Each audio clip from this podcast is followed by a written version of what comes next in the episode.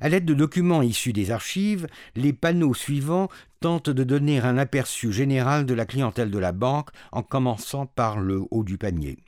Le panneau 15 est ainsi consacré à la crème de la crème, l'univers très restreint du palais impérial. C'est ainsi que l'on découvre des traces des comptes et surtout des dépôts de titres, non seulement du sultan Abdulhamid II lui-même, en haut à droite, mais d'un grand nombre de princes et de princesses de la dynastie.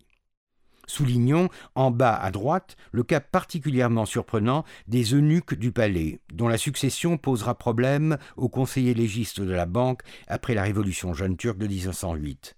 En effet, si on les considère esclaves, leurs avoirs reviennent à leur maître, le sultan. Si, au contraire, on les considère libres, morts sans héritier, leur fortune revient au trésor public. Talonnant la dynastie et le palais, les hauts dignitaires et bureaucrates de l'époque figurent parmi les clients privilégiés du panneau 16.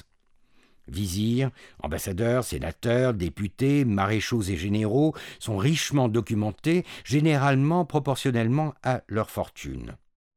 Il en va de même de l'élite des affaires, exposée au panneau 17, propriétaires et administrateurs des principales entreprises en activité dans l'Empire, illustrés plutôt que par des photographies, par les entêtes richement décorées de leurs papiers à lettres.